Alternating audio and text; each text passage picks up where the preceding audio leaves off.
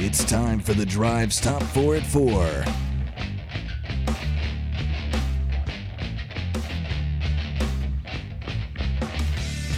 He doesn't take requests. It wasn't a request. He's not a little monkey. He's not your little wind-up doll. It wasn't a request. Time and place, man. It's a demand? Oh, it's like, dang, man, yeah, throw it. Throw it out there, reminding him. Sounds like a friendly reminder. I'm trying to improve the show here, Russ. Something you might want to try sometime. Thank you. Keep that in mind. Tucker Harlan, top 4-4, hit it. Thank you, Russell. At number one, the SEC and Big Ten have announced a formation of a joint advisory group of presidents, chancellors, and athletic directors. The committee will address challenges facing college athletics and opportunities for the betterment of the student-athlete experience. One of the issues the committee will seek to address is a sustainable future for college athletics. Slow-moving paradigm shift. Got a big nudge this week. Hate that it could potentially be at our expense. I'm still not as alarmist as some, but if this hastens the inevitable and Tennessee, it doesn't hurt Tennessee's football fortunes in the short term, then perhaps this is a good thing. I'd just like to know what, like Houston, what do you think he's really saying there? Who? That whole big statement of that Tucker just read off, if they could really just say what they mean. I wish they would most of the time. I don't know. I'll have to deep dive it. Basically, the NCAA is not the future. We're leaving you.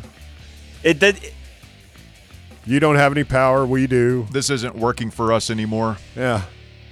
It did have a little bit of like, why don't you guys go sit at the kids' table? The adults are going to do some work now. Yeah, that's what he's really. Joey, be quiet. Men are talking. At number three, Tennessee heads up I-75 to take on number 10 Kentucky in Rupp Arena tomorrow. Tip-off is at 8:30. Tom Hart, Jimmy Dykes will have the call. Vols actually opened up as a 2-point favorite on DraftKings. Really? Yeah. Wow. Okay. Maybe we should expect to win. We probably should expect to win. I've only seen them a couple of times. They apparently don't play defense. No, they will run you out of the gym, and our transition defense is not very good. Kind of slow. If Tennessee is going to win tomorrow night in Rupp Arena, blank has to happen. Adou. It's too long of a list, probably. Well, it's basketball. I don't think there's one thing. Rodgers' keys to victory. You need at least two, preferably three guys to score somewhere between the range of 10 and 15 points if Dalton Knecht is going to go for 30 again. Well, I was going to say. At least three in double figures. We need to get it. We need to get 50 out of Adou and Knecht. 50, in that low 50 range. See, I don't know if you need – what you can't have is them – what did they shoot in the first half 2 years ago? I don't even want to – went to halftime. It's like, oh, Kentucky missed their last shot. They're shooting only 79% now. Oh, yeah, I remember that game. You've got to limit them from the three-point line. Like, that's where they're going to run away from you. What's-his-name had passed away. Yeah, that coach. Joe B. Hall. Yeah, Joe B. Hall. Yeah, we got runt. Runt right out of Rupp Arena that day. They done runt us out of town. They rooted us out, Russell. It was terrible, buddy. At number three, some Tennessee baseball injury news. Freshman infielder Ariel Antigua will miss the beginning of the season with a hand injury and at most will miss 6 weeks. Antigua was expected to start the season at shortstop, so now some options there will be Christian Moore sliding over from second base, Brad Keylori, or your favorite name, Dean Curley. Old Dean Curley. Oh, man, it's I think this lineup should be strong enough that you can withstand one hole in the lineup, and I'm not even saying that the kid doesn't have to hit or whoever plays short. He'll be back by conference play most likely if 6 weeks is the maximum. Yeah, but he's still going to be. I mean, it's not ideal. You definitely don't want the guy you had penciled in as your starter at shortstop miss the first 6 weeks of the season. Well, but that's the operative word. I think he was penciled in. Like, you know, this is an opportunity for Dean Curley to, like, if he comes in and doesn't commit errors and is handy with the bat, then he might win that job as a true freshman. The SEMO, is this something that SEMO's wanting to play? Is he wanting to play shortstop? That's a good question. Like what? Was that a necessity? Because it seems like this became this thing. Yeah. Within the last year. And well, they're playing him in left some as well. So they've been moving him all around, just trying to get their best guys out there. But it's exciting, man. Ben McKee had a good write-up over at 247 about the scrimmage over there yesterday. They're scrimmaging again tomorrow. And the season starts 2 weeks from today. And finally, at number 4, the Tennessee Titans have added two new members to their new staff.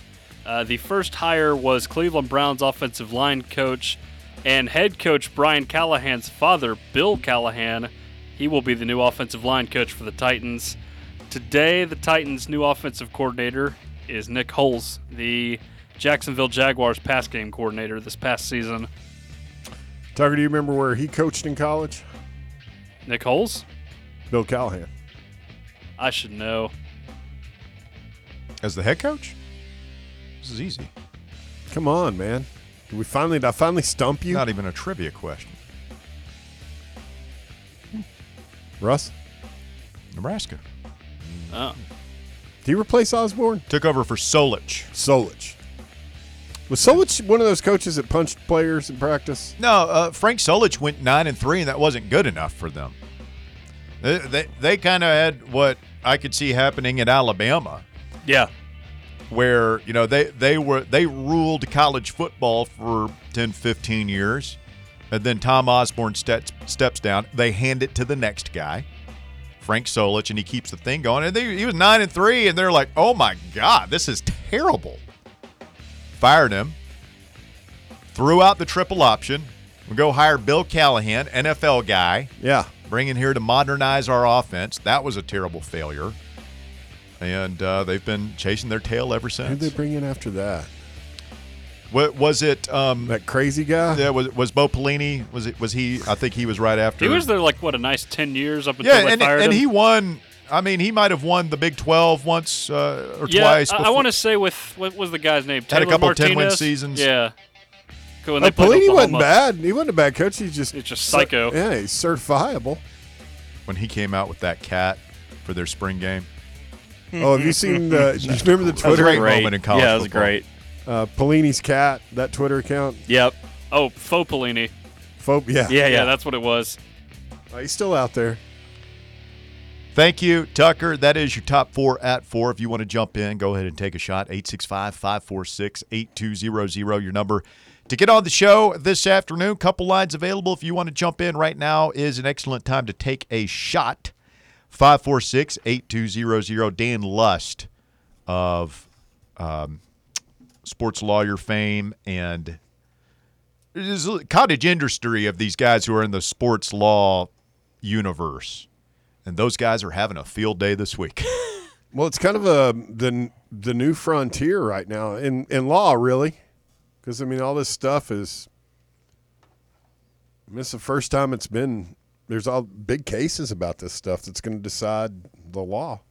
So here are the two starting lineups for the baseball scrimmage yesterday. You guys tell me favorite Tennessee baseball name so far this year going into the season.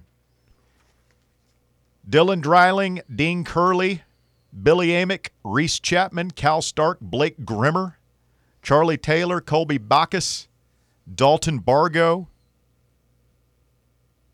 Robin Villanueva, Cannon Peebles, Kavaris Tears, Camden Bates, Stone Lawless. Stone Lawless is pretty good. That screams like he ought to baseball. He ought to be just over off all to himself with a name like that. He sounds like an 80s, superstar. I mean, I think the two transfers, Billy Amick and Cannon Peebles, are both strong ones. Billy Amick, to me, is the one. Kind of reminds me, what was that movie with Kevin Costner, For the Love of the Game? Billy Chappell, Billy Amick. Billy's a good baseball name, Russ. It's got a long way to go to get on the list of ultimate, the Tennessee Baseball Name Hall of Fame, which we are the keepers of here on The Drive on Fan Run Radio. Alan Cockrell, Rusty Enzer, Rick Honeycutt. Ooh, Honeycutt's a great one. Bubba Trammell, R.A. Dickey, Scott Schreffel, Scott Vieira, Julio Bourbon, Augie Ojeda, Jeff Pickler, Sonny Cortez, Nick Senzel, Luke Hoshaver, Garrett Crochet, Pete Durkay, Blade Tidwell, and Cal Stark, who was inducted into the Hall of Fame last year. Keep in mind, good baseball name. It doesn't have to be some outlandish name. It just, sometimes it can be short. Sometimes it can be two syllables. Sometimes it's preferable that way. I definitely, we'll see how he plays this year, but Billy Amick could be, that's got a lot of possibilities there. And I made this list when we stumbled onto this topic over the summer. One of my favorites. Do you remember how we do you remember the genesis of this conversation? Vaguely. It was a famous baseball death that occurred over the summer. Oh. I can't remember who died. Dick Grote. That's right. R.I.P. in peace, sweet prince. Dick Grote. Which, of course, led us to Pete LeCocq and Dick Pohl. And Dick Trickle. Who were the two other. No, these were actual baseball players. Baseball They've got cards out there. And then we grew up a little bit, and the conversation got less sophomoric, but only slightly so. Dick Pohl? Yeah. Really? Yeah, look it up. Geraldo I dig it. Is next. What's up, Geraldo? Hello, sir. Hello. How are you? I'm doing well. How are you? I'm doing okay. You sure? I have a question, sir. Yeah. Okay, here's my question. Are we going to get in trouble for this whole deal? That's all I care about. I don't care what happens to the NCAA. I don't care what happens to any other school. Are we going to get in trouble? Nobody can say for sure, Geraldo. After seeing what came out today with the Big Ten and the SEC, I feel like that if they really tried to hammer Tennessee, I really feel like that this may be the line of demarcation for the Big Ten and the SEC, and they'd split off. So, I mean, worst case scenario is it completely blows it up, I think. I don't know. If I had to bet, I'd say that's what it would be. There's no way Tennessee's – and you guys correct me if I'm wrong. There's no way Tennessee is going to take any kind of player suspension, post-game, postseason ban, anything like that. If the SEC were to back out and this lawsuit goes poorly, I don't know if we'd have a choice. I don't foresee either. I don't foresee either of those happening at this point, but that would be the way. Right, if thank you is here's your sacrificial lamb. Do with them what you will. I don't think he'd do that. The biggest problem right now, and I'm curious to get your reaction to this, Russ. I don't see how on either side there is any kind of an off-ramp the way they keep escalating each day, both the sides. Firing back and forth. Today, it's, it finally dawned on everybody what they're talking about with the bundling of the charges. I don't see any. So where does it end?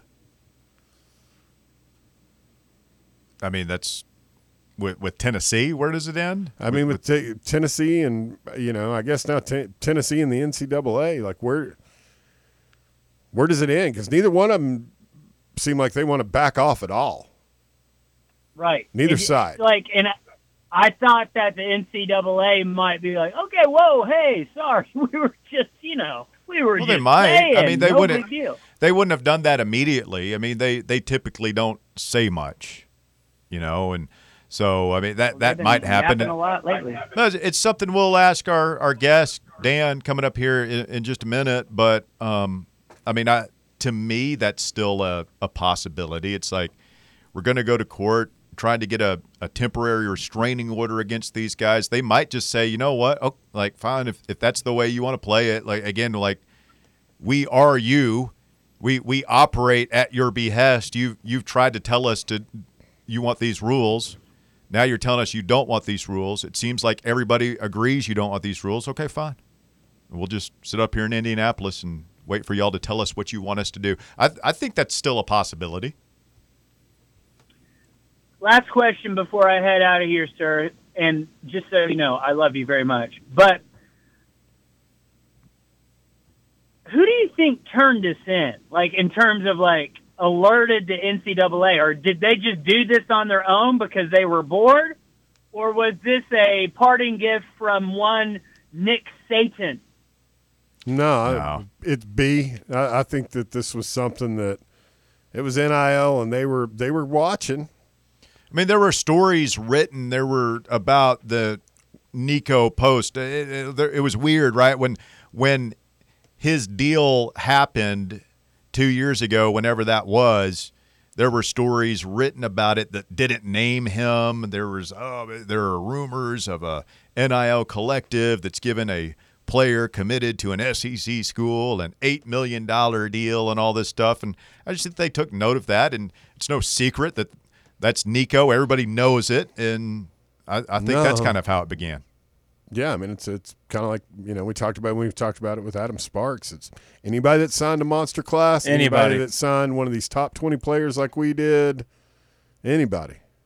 So Duke needs to watch out. Missouri definitely is on their radar then, right? Because it's like, how, you know what I'm saying? Like Luther Burden, all these kids they're getting, and actually wanting to stay at Missouri. Good. Thank you, Geraldo. Appreciate the phone call.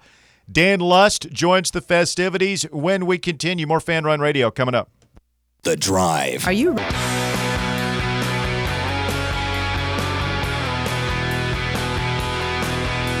Fan Run Radio, The Drive continues. 105.7 FM, 1340 AM. We're streaming live at fanrunradio.com and your free Fan Run app. All new website and app. Ready for you to explore. Go check it out. What's the deal with the Android users? We have whenever we launch the program, we have a 14-day test period that certain people have to go through. So there's no app for Android yet. Ah. But once we get through the test period, they'll be able to do what they please. So you Android users, or freaks, as the rest of us refer to you as, do you wait your probation, your Fan Run app probationary period continues? Buddy of mine had an Android for like 7 years and finally cracked about 2 months ago. And now became a real person? Yes. Oh, good for him. Congratulations. Let's get Dan Lust in here. He is a sports lawyer and law professor at New York Law School. He's also the host of the Conduct Detrimental podcast. Dan, Russell Smith, how are you, sir? I'm good. I'll just say it's been a busy week, but in this world, busy is very good. Yeah, we were talking, you know, there's this community, right, of sports legal experts online that you're a prominent member of, and it feels like this is a big week for you guys. That is correct. It's a small little group. And, you know, sometimes the best problems are where there's no clear answer. So it requires us to kind of put our heads together. And then, you know, sometimes, you know, the more the merrier for this type of problem. But, yes, all good and happy to join you today. Well, for someone like you who's been following, you know, the NCAA in recent years, all these court battles, Dan, that have, you know, generally speaking, not gone well for the NCAA. Talk to us for a moment just to start how we got here and why Tennessee finds itself in this situation. Sure. And I think the date we should pay attention to is really July 1 of 21. That's the unofficial, official start of the NIL era. That's the first time in our country a state legally allows an athlete to get paid some version of NIL, you know, name, image, and likeness, without the fear of any type of punishment. So that's July 1 of 21. Before that, we all know the NCAA, and love and hate the NCAA for their kind of over-involvement, and we'll say kind of hands-on situations with punishments, with probation, with postseason bans, scholarship bans, you name it. From July 1 of 21, really until February of 2023, so about a year and a half, the NCAA did not punish any schools whatsoever for any type of NIL violations. It was just nothing. So the enforcement era, as we knew it for the NCAA for the last few decades, you know, NCAA was not doing any type of enforcement. So we'll say, Russ, this is why they call this the wild, wild west era of NIL. No, there's no sheriff in town. And then really fast forward to this past month where you have the punishment of Florida State, the announcement of the investigation into Florida, and the announcement of the investigation into Tennessee. So we as sports lawyers said, here they come. Here's the NCAA ready to finally put the hammer down. And here comes Tennessee, not so fast. What we think you're doing is against antitrust law. So a little bit of a background, but Russ, as you know, I'm a sports law professor, so I gotta give you the history. Sure, yeah, it's much appreciated because I remember like the NCAA at the time, around the time that schools first started signing some high-profile NIL deals, around the time Nico Iamaleava committed to Tennessee. There was, you know, the NCAA, I remember there were some stories that came out that they said, look, we are going to be looking into this stuff. And it was like, whatever, you know, kind of rolled their eyes. And as we know, the NCAA, nothing happens quickly, but it looks like they are trying to live up to their word. Yes, and I think it's fair. And we kind of read into the NCAA statement yesterday, or now maybe 2 days ago, but the NCAA essentially is saying, the reason we are pursuing enforcement is because we are being asked to by our member schools. And what do you want us to do? We're between a rock and a hard place. The court system's not that favorable to us right now, but our member schools want us to enforce what's on the books, and that's what we're doing. The controversial part, and you know, I think the issue people have is that these are actions that have occurred, you know, now for some of these 2.5 years ago. So if your member schools are telling you to start enforcing some NIL policies, you know, that could mean moving forward, right? That could mean 2024 onward. To dig back into the past 2 years, I'm not sure what type of, you know, precedential value it has when the NIL landscape has changed dramatically into a world where now collectives are generally accepted. Basically, every Power 5 school has one. And digging back in the time period where, you know, there was no sheriff in town, and that was really of the NCAA's own doing.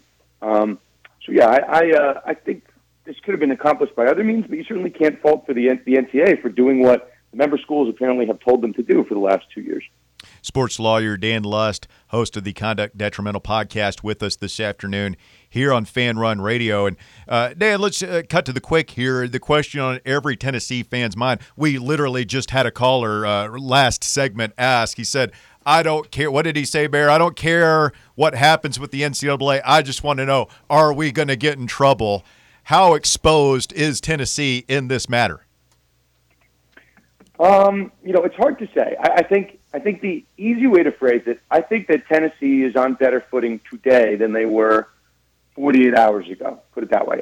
I do think that this does put all the attention on the NCAA. It says if you're going to drop the hammer, so to speak, on the NCAA, you're going to do it under the auspice of this court case. So, you know, I don't have any issue with the strategy, you know, Tennessee's chancellor going public with this, with the attorney general's office coming in. I think you're on better footing today because the NCAA really has to watch themselves here. And I will say one other thing. You know, Russ, I teach a class on Friday mornings, and I had a student say, what did Tennessee do here that the other schools aren't doing?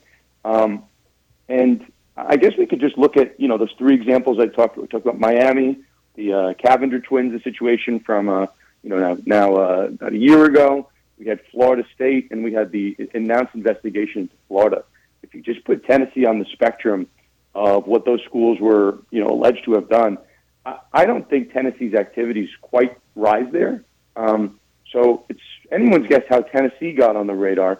I could tell you that Miami's allegations were very loud.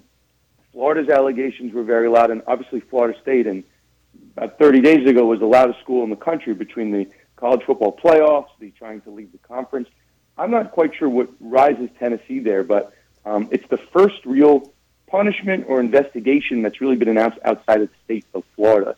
So to that college question, you know, I'm not sure what got Tennessee on the list, but I have a sneaking suspicion that there are other schools whose allegations are sitting on ice until the NCAA is ready to announce them.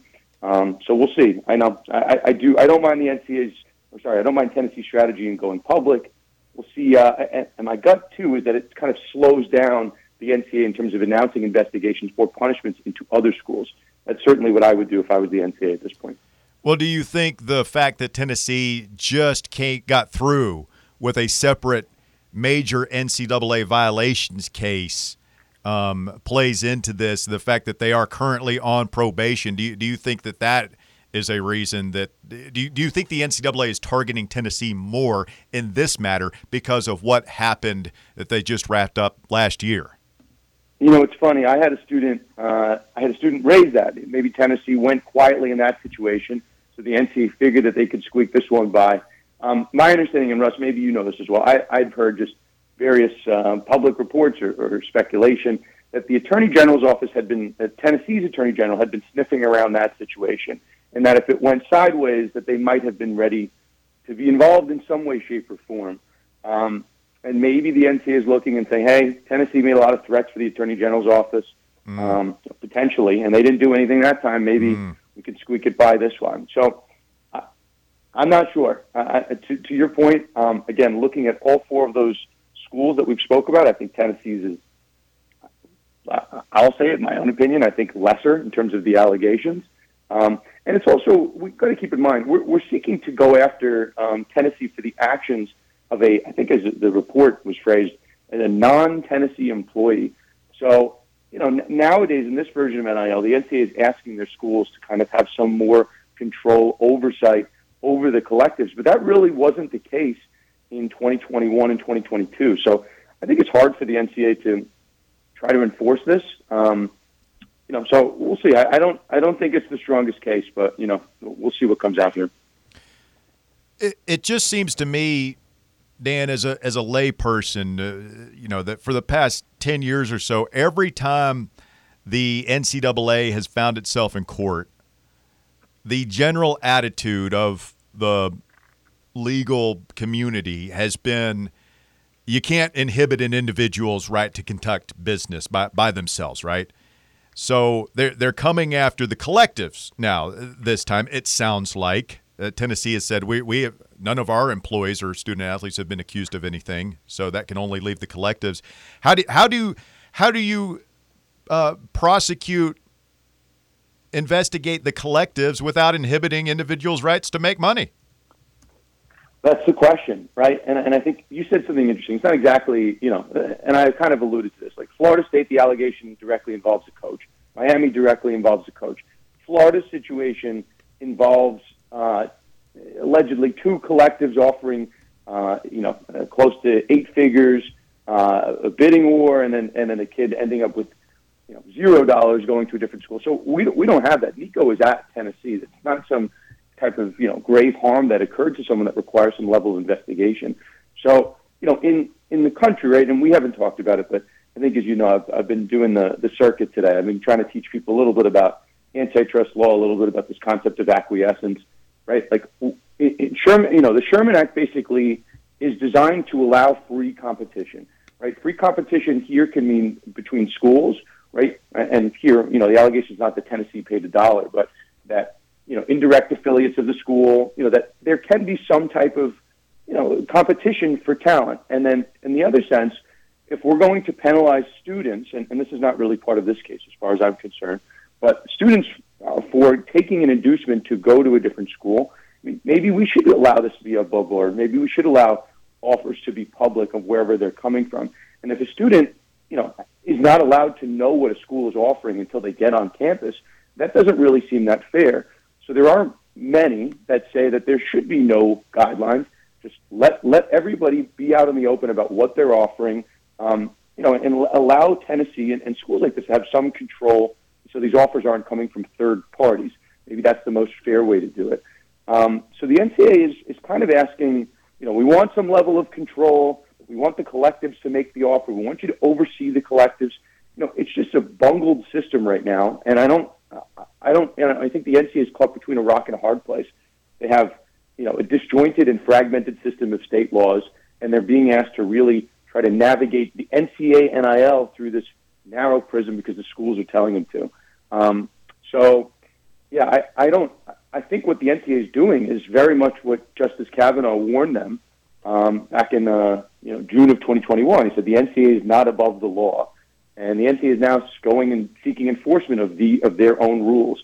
And I think that's why for 2 years we saw no enforcement, because some other lawyers must have been telling the NCAA, "Hey, Supreme Court's going to get you on this. This is the law of the land now." I don't think this is an envious position if you're the NCAA, but the other side is doing nothing and being powerless and being rendered obsolete. So I don't think you can knock the NCAA for at least trying to remain relevant. Hey, Dan, the one question I had, because you had kind of alluded to it, do you think the NCAA really thought that this was the reaction they were going to get out of Tennessee? That they would react this violently in opposition to it? Absolutely not. A lawsuit being filed within 24 hours of the investigation, I don't think anyone could have foreseen it. And that's why I think it sends a loud message. Just as the NCAA thought they were somewhat gaining control over NIL enforcement, Tennessee just as quickly turned around and swung the pendulum back the other way. So I don't think anyone could have foreseen that, the NCAA notwithstanding. Talking with Dan Lust this afternoon. Dan, last thing, we'll let you run here. Appreciate your time and spending some time with us here this afternoon on the program. There's a story that came out today. The SEC and the Big Ten are joining together to form an exploratory committee to address many of these issues that we're talking about. I don't think it's any coincidence that this news drops this week after everything that's been going on here. Do you see this as perhaps the great schism where the SEC, the Big Ten, break off and do their own thing and just leave the NCAA behind? We're forming a new semi-quasi-professional sports league with a brand-new governing body. Yeah, it looks like the Alliance 2.0 is they're calling it on okay. Twitter. Hopefully they sign some contracts this time. So I guess just very briefly, back in the 80s, the other big Supreme Court case that people pay attention to, I teach my students about, is this case NCAA versus Board of Regents, which stands, people remember, the College Football Association back in the day. These schools and conferences are allowed to have their own television networks, their own television deals, and allowed to compete with the NCAA. That's on the books in the highest court of the land. People ask me, can the SEC secede from the NCAA? Can the Big Ten do it? I go, that's what that case stands for, that they can compete against the NCAA in television deals, and I'm sure it would be interpreted to mean that they compete against them in other ways in forming a rival league. Now, obviously, they have business deals and they have contracts that have to expire. But, yes, this has always been on the table, and that's why the NCAA has always had to be careful about over-enforcement, especially in the NIL era, because the law is on the books that people can leave the NCAA if they want. And the NCAA has even threatened, hey, if you don't want to be a part of our membership, you can leave. So, yeah, I think the timing is very interesting. And I also think it's very interesting that this time around it's just the SEC and the Big Ten, no one else. So I guess we'll leave it at that. But yes, I think very interesting. Hey, Dan, I'm sorry I lied. One more question. The timetable here. This is another one. Like, these things drag on forever. I can always come back on, guys. This is not your only call. Call me anytime you want. Right, we will definitely do that. Timetable is. Could this be wrapped up quickly? Are we talking months, years? What do you think? So the preliminary injunction that people are talking a lot about in the Tennessee case, it could be decided, within the next week. It could be they could take a little bit longer. I know the hearing has been scheduled for February 13th. The actual declaratory judgment is what they're seeking. They want a court to say what's going on here is illegal. That might take a year plus. But the real relief, what Tennessee wants and why the whole country is watching this case, is this preliminary injunction, which could basically stay enforcement of any NCAA NIL enforcement until the case is over. I mean, that's a possible outcome here. So the short answer is you could get something within the next 2 weeks. And then if you don't get that, it's not that you don't win the case. It's just that it's going to take, a little bit longer. So the underlying merits of the case, I'm very fascinated by, but all eyes are looking at this Eastern District of Tennessee in the next week or so. So yeah, there's going to be a very quick answer as to the likelihood of success on the merits here.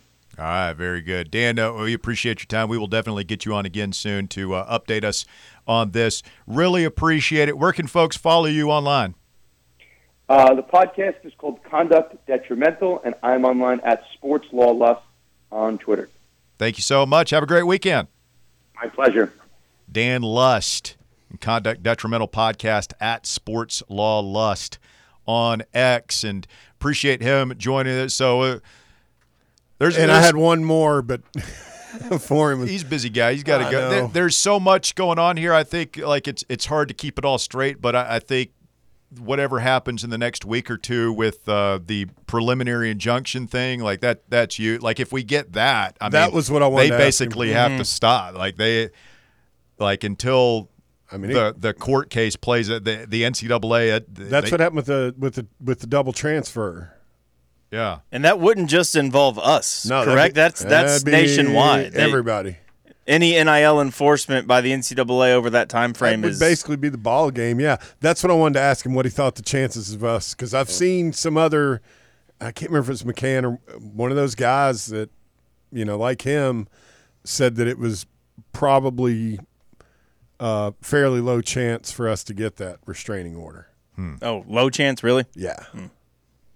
Interesting. All right. Well, we will certainly keep our eyes peeled. Stay with us. The Drive continues. It's Fan Run Radio. Back with more right after this. The Drive is your home.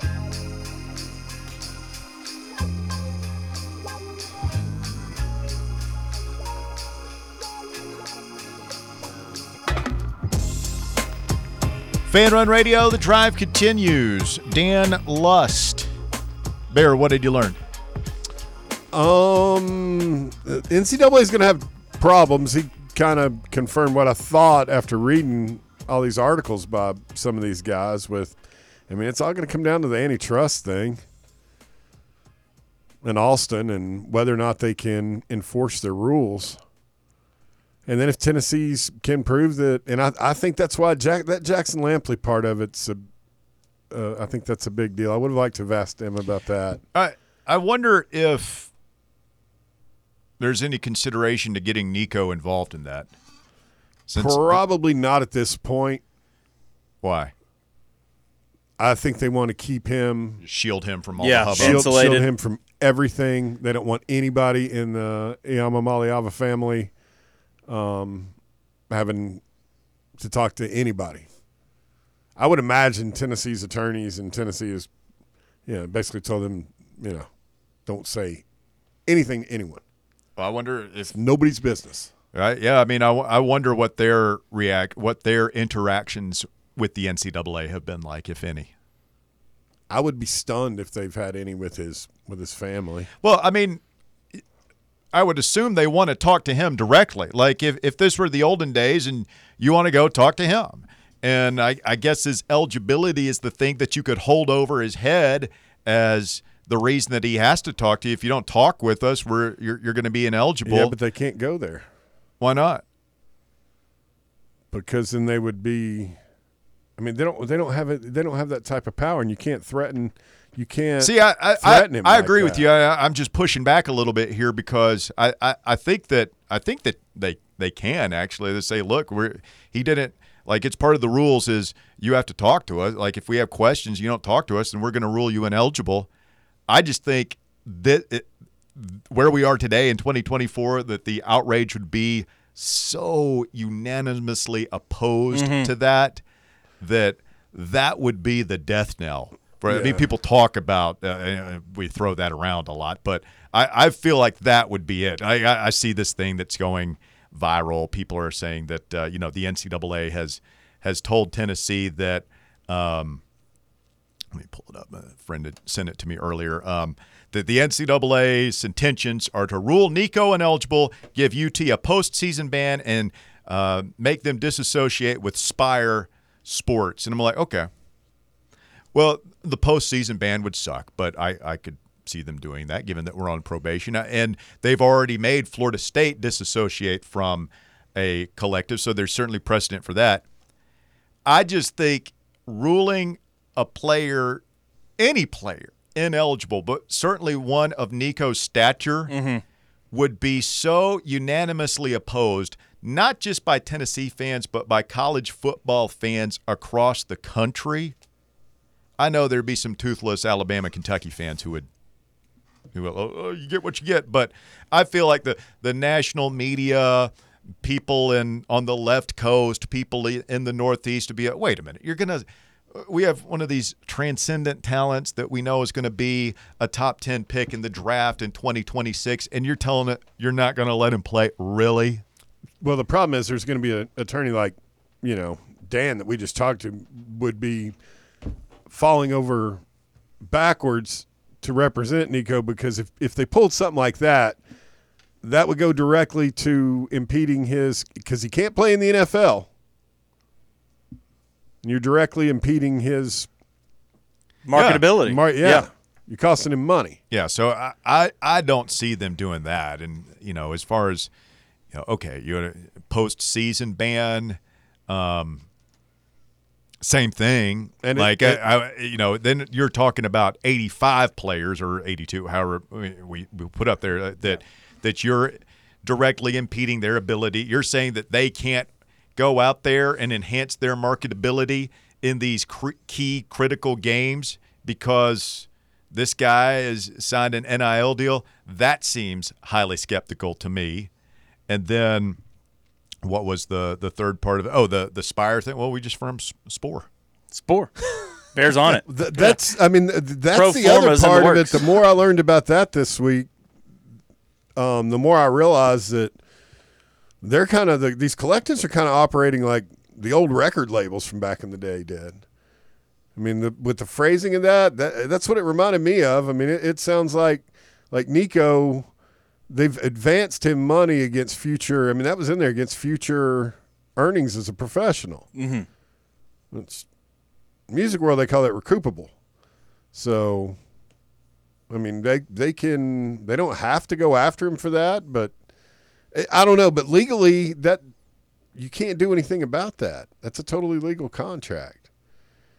What are they going to try and get us on? Some ticky-tack stuff, the flight, the private jet, right? Yeah, everything I've heard of, the flight was perfectly legal. Yeah, if he's already signed with them, it doesn't matter, especially with him being from California. It sounds NIL money's fine. And before that, he was flying with his dad here on regular commercial airline to visit Tennessee because they like Joey Halsley, and we had a great relationship there. And I know that's what fans always say whenever they're accused of cheating, but apparently they've got the receipts.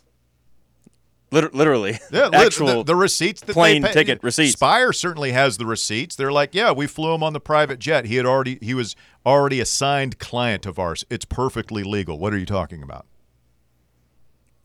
I'd love to be in the room when that's just flapped in their face. For them to get people, and it's not just because it's Tennessee, I swear to God, but that's how these guys travel. It's how these players travel. It's how the coaches travel. They go by private jet for the most part. The big name players do. I mean, damn, Kiffin was camped out at TAC Air out there for how many days when he was up here poaching? Well, everybody's doing it. 865-546-8200 if you want to jump in here and chime in on this. It has been a wild week in Big Orange Country, and it ain't over yet, man. We got basketball. We got to go up there. Damn Kentucky game. We're going to Coal Country tomorrow. Should be a barn burner. We are a 1.5-point favorite. Yes. Oh. According to DraftKings. Wow. Or FanDuel. Did you guys see where the Jags? Did you guys see the thing with the Jags and FanDuel? I did see that where they had the employee that spent $20 million. Maybe at one point I don't remember hearing about this. Okay, so hell yeah, we did back in the summer. Yeah, the Jags employee bet like over $20 million of the franchise's money. On their credit card. Yeah, on their credit card. They embezzled it. Yeah. And it's FanDuel, right? Yeah.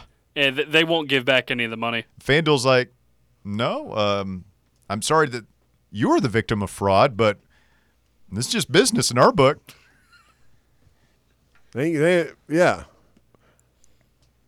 Bookmakers typically don't give money. They've got a no refunds policy. Yeah, well, that's the thing with bets. It's not like you can return a car. It's just like, hey, I know he lost all that money, but I mean, come on. No, that's how gambling works.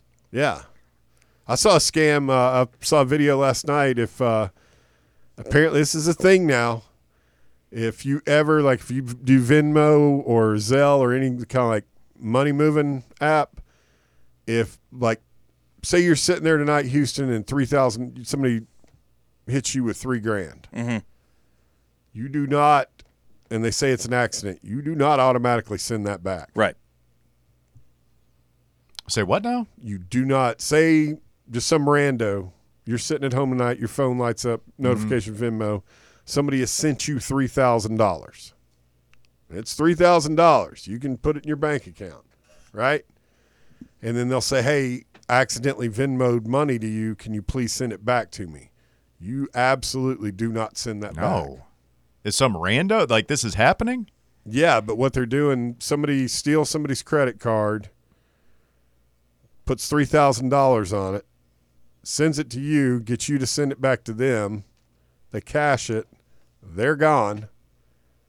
And then the person whose credit card got scammed, they'll get their money back. It'll take a couple of years, but if you're the person that gets Venmo'd the money and then Venmo's it back to somebody, to the same account that sent it to you, you ain't getting your money back. I get weird phishing texts like that all the time. Yeah. I just never respond to them. I delete them and report them immediately. I just leave it. I just don't touch it. I'm afraid to do anything. I'm afraid to eat. Accidentally click the link. If I even open the text, yeah. I feel like they've gotten into my phone somehow. So no chance. Stay away. You ever get the Facebook ones where it's the richest person you ever grew up with? They're still loaded. There's no way in hell they're texting you at 3 a.m. for $100. No, to get them out of jail. I've never seen that. What? Yeah, I've had a couple of those. It's friends of yours, they've been hacked, and they, these people don't do a whole lot of research. I'm like, there is no way this guy who is currently sleeping underneath silk sheets in Sequoia Hills needs a hundy off me. There was a guy, Message Board Genius posted it. It was on one of the Tennessee message boards, I think it was VolQuest, where he admitted to being the victim of a scam, and it was some big convoluted thing involving crypto, where somebody contacted him, scammers contacted him saying that your bank account has been compromised. Here's what you need to do. Take all your money out. I can't believe this guy did this. I can't either. I saw that. Message Board Geniuses reposted it, I think. Take all your money out, put it in this crypto account, and until you can open up a new account and everything, and then you'll just take it out and put it in there. They cleaned this poor bastard out. Just took all his savings. Wiped him. $30,000 or something, all his rainy day savings. And throughout the post, he's like, I was a little suspicious at this point. He did this and went to say, he said, I was laid in bed at night, and then it hit me. It's this just doesn't feel right. He called the bank the first thing in the morning. He's like, this is what happens. They're like, yeah, you totally got scammed. Yeah, you got taken for a ride. I had a girl that got hit with, you ever seen the people that can, the break and change? It's kind of a flim-flam kind of scam where somebody comes up and buys something with a big bill, and then they start they start shifting money back and forth. I'll do this, you do this, we'll do this. They just count on you trusting them, essentially. Yeah, I know this girl, her first job at the mall, her first day, she got hit, lit up by it. And get away from me, dude. It was the last time I ain't giving you money. You got money, you buy your stuff, man. Yeah. All right, quick timeout. Hour number 3 of The Drive coming up. Tucker's got your top 5 at 5. We'll go open lines the rest of the way. Tennessee versus the NCAA. Tennessee versus Kentucky. Much to discuss. More Fan Run Radio coming up.